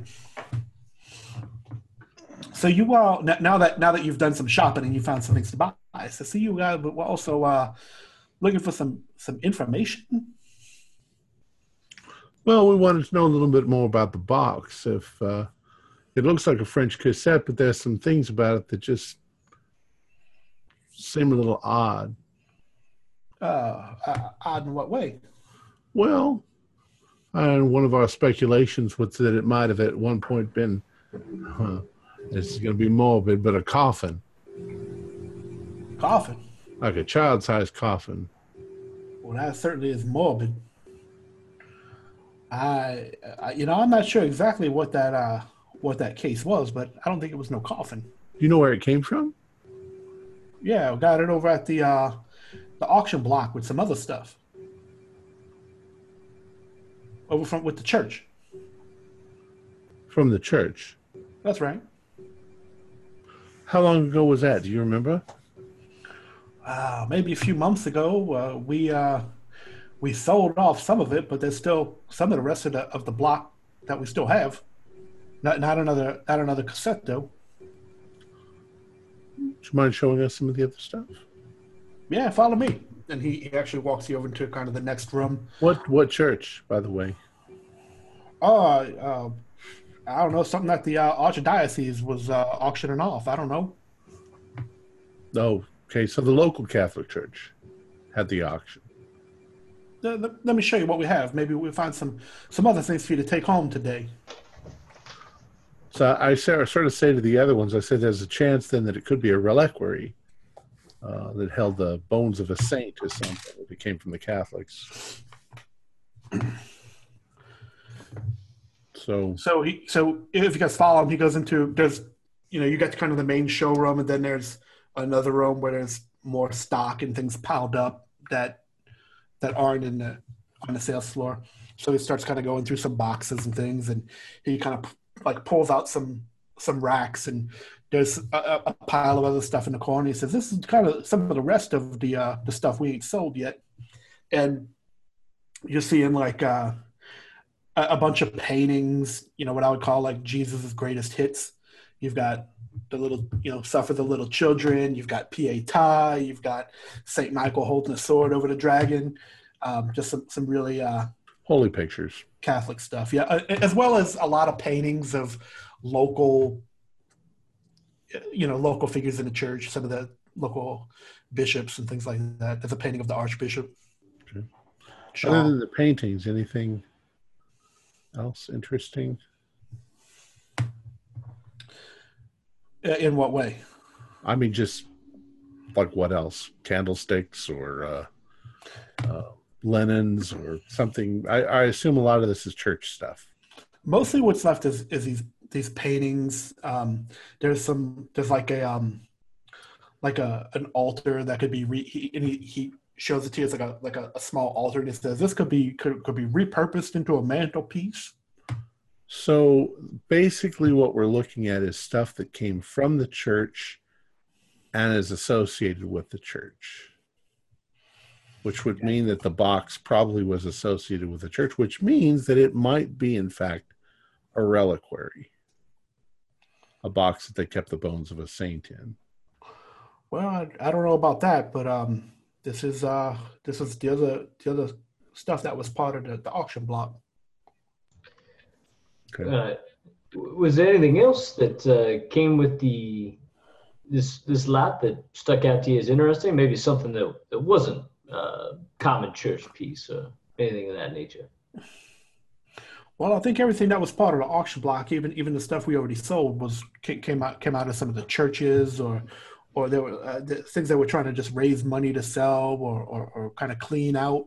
Um, there was some nice uh, silver pieces, some trays um, that that that we sold a while back, and uh, and actually some statues. There was some some Virgin Marys. Uh, those look real nice in your backyard.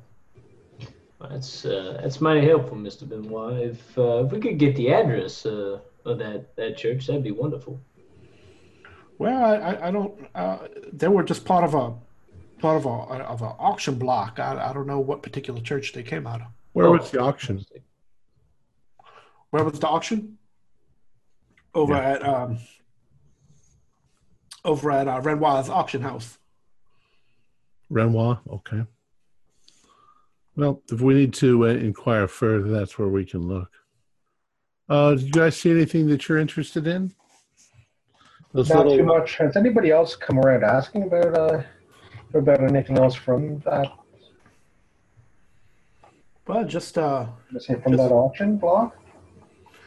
just Miss Thibodeau. You know, she uh, she negotiated real hard with the special man for, for that chest. She uh, she fell in love with it right away.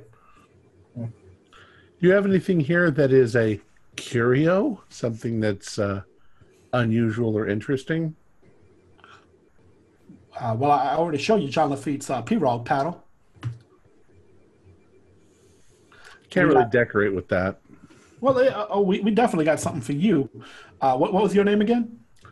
Uh, I am. Who am I? Uh, Leon Fontenot. Leon Fontenot. What, what, what line of work you in, Mr. Fontenot? I'm a professor at Tulane. Ah, Tulane. That's a that's a that's a damn good school. Damn good school. Uh, well, we need you uh, something for your office. Yeah, something. If you got something really interesting looking. He says, "I- "I got something for you," and then he, he takes you over to to, um, to one of the shelves and he puts this um, this this uh, really uh, thick tin uh, alligator, and he says, "This look real nice up on your desk, Professor." I don't want to scare the the students.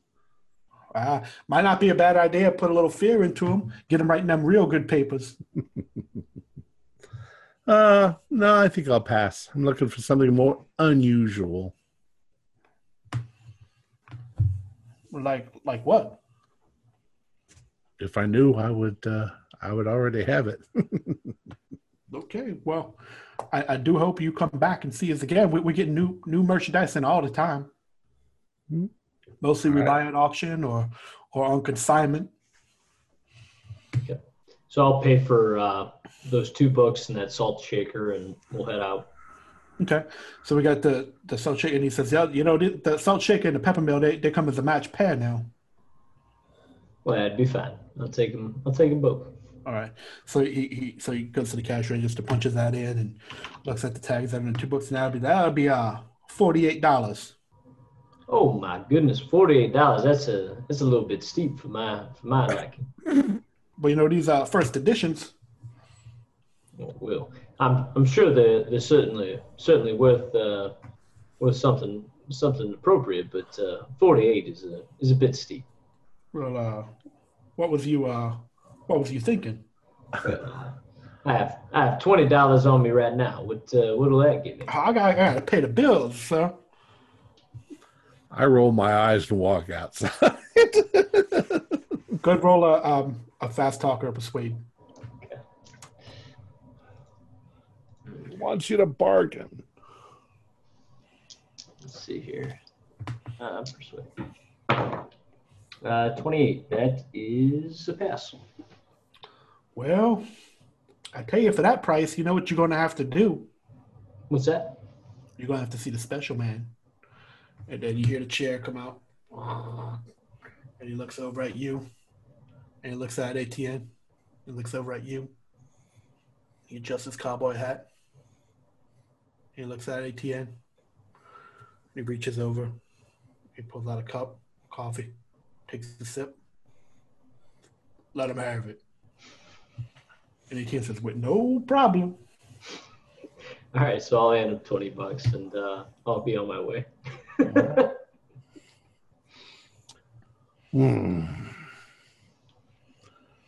So if, if if we've left, then my comment is uh, he's selling other people's old throwaway junk, and you're buying it for twenty dollars.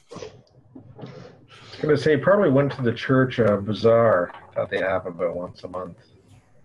No, I think it went to his pocket. Yeah, they are first editions after all.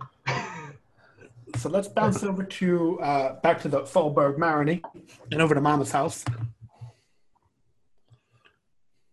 We got Chef and Rose. Okay, go up, knock on the door. All right, and actually, uh, door opens and it Katerina answers. Uh, hi, Cat, hi, hi, Rose. how are you doing? Uh, I'm doing just, uh, just great. Hello. She, she looks over at Chef. You you remember Chef Pardew? Who Hello, Katerina. is that? See you again. Chef. Hi, I'm I'm Katerina. Good to see you. Why don't, why don't y'all come on in? She walks inside. She just does a real, like a real slow shuffle. I'm looking at Rose. I didn't realize it was a spam. Yeah, And uh, I'm and chef, you, surprised they let her come in, come home. and chef, you you you notice now in the house what what Rose noticed before, which is the the house is definitely um, like before. If there was a voodoo room, now it's it's it's stuff everywhere. There's there's candles on every flat surface and different strings of beads hanging down from things. And was that a chicken that just ran across the floor? Closer, closer, door, close quick, quick. I don't like chickens. And then mom, Mama comes downstairs. Hey, what what y'all up to today? Well, we came to see how you and Cat are doing. Oh, we're doing just fine, just fine. That's My, good. my, that's my good. baby's gonna make a full recovery. No, that's wonderful. I'm gonna That's see wonderful. We right there with you every step of the way, Mama. to it. That's just good. And it's definitely like a a little bit of a of a cutting edge in her in her tone. Y'all want something to drink? How you doing, chef? I'm good, Mama. How are you? Oh, just just ducky. How's uh, any improvements on Marcel? No. No, I I don't know if I'm ever gonna talk to my boy again. Hmm. What did the doctors say? They uh, optimistic or? Uh, the doctors don't know what's going on. They said they uh they they don't expect him to come out of that coma, but but who knows? So, you know, I'm I'm gonna take matters into my own hands. Mm-hmm. mm-hmm. My girl gets a full recovery. What y'all doing here today? Well, we actually brought something we thought you could take a look at, if you're up for it. What you got? I'll Set the set the box on the table. As she's setting the box on the table, I'll, I'll say that I don't. She probably wouldn't know Alice, would she? Or would she know her by name? Uh, you could ask. Uh, Mama, do you know? I have a friend of mine called Alice Thibodeau. Have you met her, or do you know her at all? Uh, I don't. I don't think I know any Thibodeaux. Hmm. But I wouldn't be surprised. They're all over New Orleans. Uh, she's a friend, and she mentioned that she picked up this uh, here box um, at a uh, antique shop, and since she's brought it home, she's been troubled with some dreams and uh, nightmares and things of that sort. And I just thought, well, maybe knowing what you know, you might be able to do some sort of a, I don't know, cleansing ritual. I don't know if that's the right term or not, but Or maybe even if you could tell us anything about it. In the in a special way that you do. Special way that you know things. Well, let me take a look. And she. I uh, start unwrapping the box. you say it's been giving this friend of yours nightmares. Yeah, I mean, I trust her, and I, and I, and I don't have any reason to doubt her. But at the same time, I, you know, she has other antiques in the house, or there might just be she recently suffered a loss, and uh, might just be stress or grief on her end. But I, I, I'll be honest with you, I got a bad feeling from it, so I thought, thought of you. Well, let's see what the spirits have to tell us. And she reaches down by her table. All this stuff is all over the place, and she'll pick up a kind of a bundle of what you would assume to be sage, and and lights it. Starts kind of going around the room with it. And she um she picks up a bottle of rum, and first thing she does, what you notice is she takes a swig of it, which is kind of surprising, and then she tips it back again and comes around with the sage and it's like spits it out over the, the box and holds the sage over it again. She opens the lid and looks inside. She says, uh, I, I'm, I'm getting a, I'm getting a feeling, getting a feeling about this. And I, I, I think I, I, I, I'm getting, I'm getting some communication from the Loa. Uh, I, I, I- I think what you got here is a goddamn box. Why you all wasting mama's time with all this? Don't y'all think I got nothing better to do than look at empty boxes? All right, giving Yeah. it to us straight. That's what I like.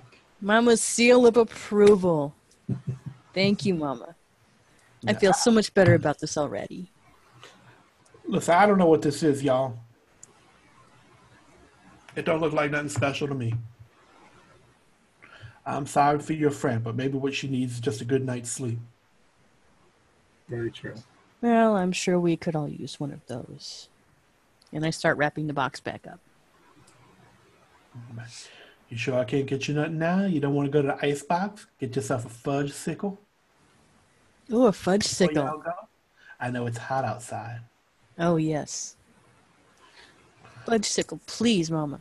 Well, why don't you go ahead and get it, Rose? But first of all, don't you forget to come over here and hug Mama's neck. Oh, and I do that immediately. And everything's just feeling really strange from the last time you guys were, you know, the first time you guys got here where it was, you know, we're worried about Marcel, but definitely a real different vibe happening at the Busseau house right now. Katarina's just on, on on the couch and she's got her hands up like this and she's just listening like looking at the floor and every once in a while she'll pick up this kind of a uh, a bundle of straw and she's got like a piece of fabric and she's like wrapping it around it and, um, yeah, just a little little bit of a weird vibe happening here, to say the least. I take my arms away. Okay, Mama, I'm gonna get that fudge sickle. Right. You go ahead, Rose. You sure you don't want nothing, Chef? Uh, I think I'm good, thank you. Can I can I look around the room, see if there's anything If you if you want me to do an occult roll, I will. Some anything out of the ordinary that would catch my eye as far as what I would consider darker than what she's normally used to dealing with. Yeah, well, won't take an occult roll for that Okay. to see there's weird shit all over the house. Okay. Maybe, uh, maybe uh, you come by one day, chef, and we'll go out shopping. Shopping, yeah. Spend the day together.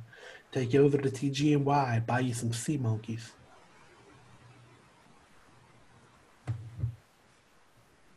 I would like that. Maybe. Uh, and then at this point, like, a, like you're surprised to see somebody else come down the stairs, and it's like a young uh, African American man. He's got his shirt off and just wearing some torn shorts, and he don't look so he don't look so good neither. Hmm. But he, I'll uh, walk across and introduce. I'm sorry. He goes. He, he- he walks by, doesn't even look at you. Just starts to walk into the kitchen. Oh, hello. Bon, bonjour. Are, are you a, a client of Mama's? You say that in English? Yes. Uh, uh, pour de mon- I don't speak any other language but English. Yeah, and he says, you know, he says something in French. Then Okay. Uh, je ne parle English. All right. Stuff a fudge sickle and, and walks out. Bonjour. Bonjour.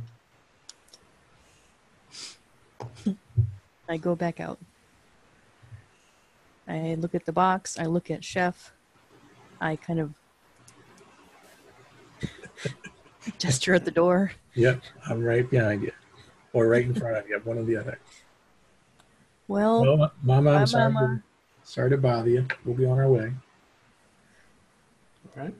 I'll see if I can send something over from the restaurant for your time. Oh, if you would be so kind.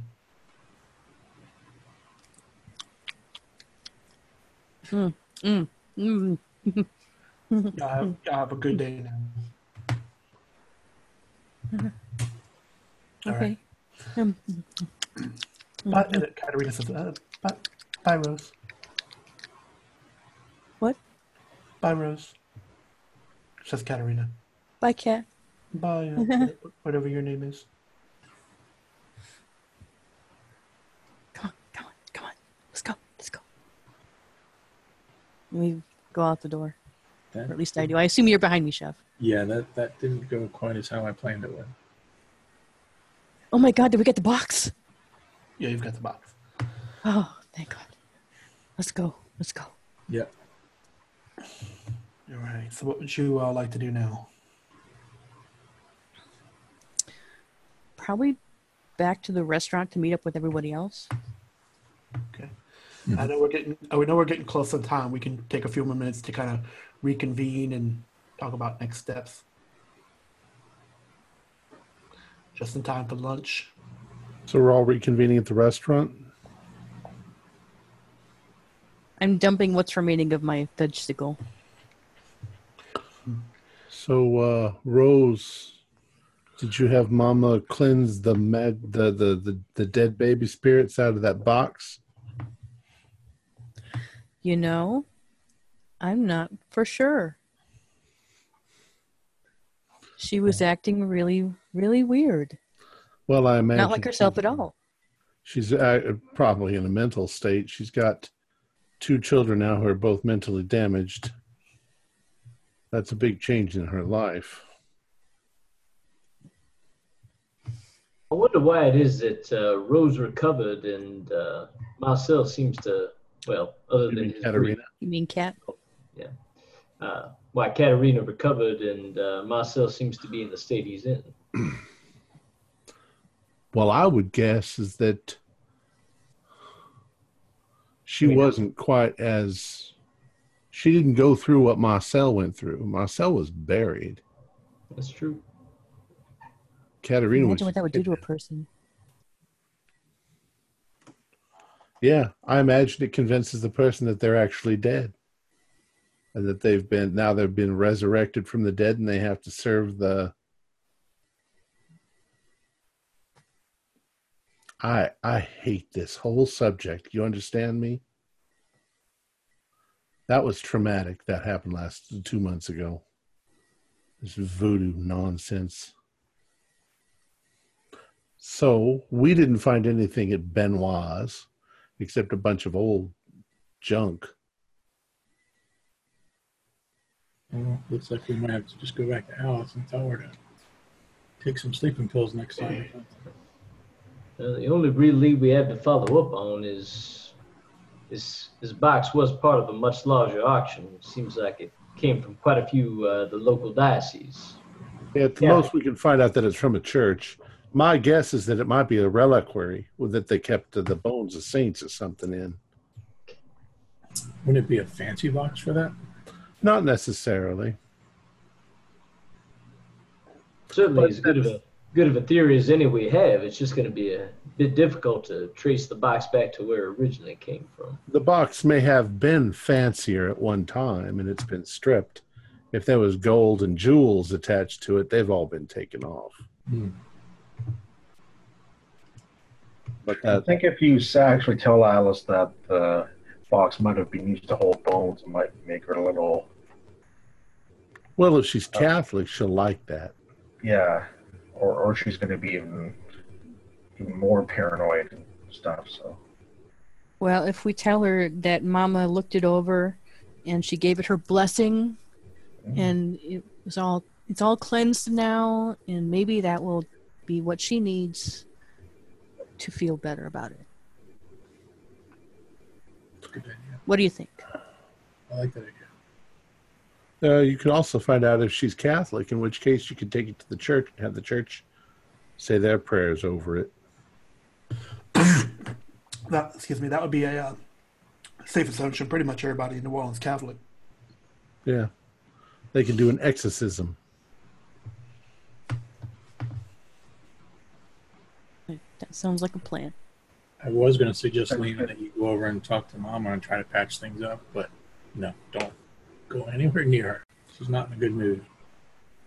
Yeah, I, I, I I'll wait for her to come to me, uh, for her to request my presence. Otherwise, I don't want to stir up any hornets' nests. And by the way, Katarina's worse off than what I thought. She's she didn't even know who I was. And now you say Marcel's coming back, but, but I'm afraid Marcel. Truth is, as long as he's in the hospital, he's being taken care of. If he comes home like Katerina, then Mama's going to have to take care of him too. That's a pretty heavy burden to to to, to have to bear.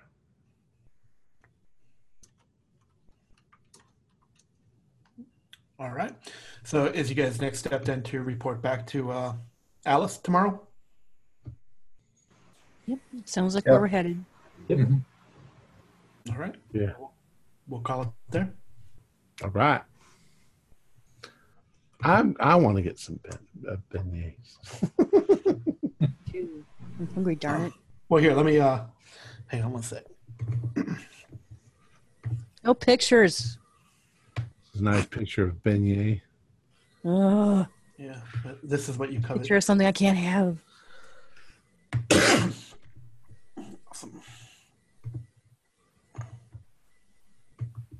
Did you see the beignets Not yet. that you, they didn't show up? These beignets are brought to you by Oh my gosh. by Ugh. Kurt ah. LeBlanc. Looks good. Looks great. All right. darn you. Our players included Joshua Hook, Kim Smeltzer, Jeff Wilkins, Greg Malcolm, and myself with Kurt LeBlanc as Keeper of the Secrets. The music we're using is for this campaign is Save My Soul by Big Bad Voodoo Daddy. They were kind enough to give us permission to use it, and I have put a link to their YouTube channel in the description below. We're currently producing four shows a week with music and sound effects added in post production in order to create a richer listener experience. We provide audio only versions of our shows free for you to download from Podbean or iTunes. Uh, if you'd like to become a patron of our show, visit our Patreon account. Just a dollar or two a month helps us a lot. Like, share, and subscribe to our channel and punch that bell icon for updates on our latest shows. And leave us some comments, we like reading them. This is Tom Rayleigh, together with all the members of our gaming club, inviting you to journey with us once again into the darkness for another adventure into the universe of H.P. Lovecraft and the Call of Cthulhu role playing game. Until next time, good luck good gaming.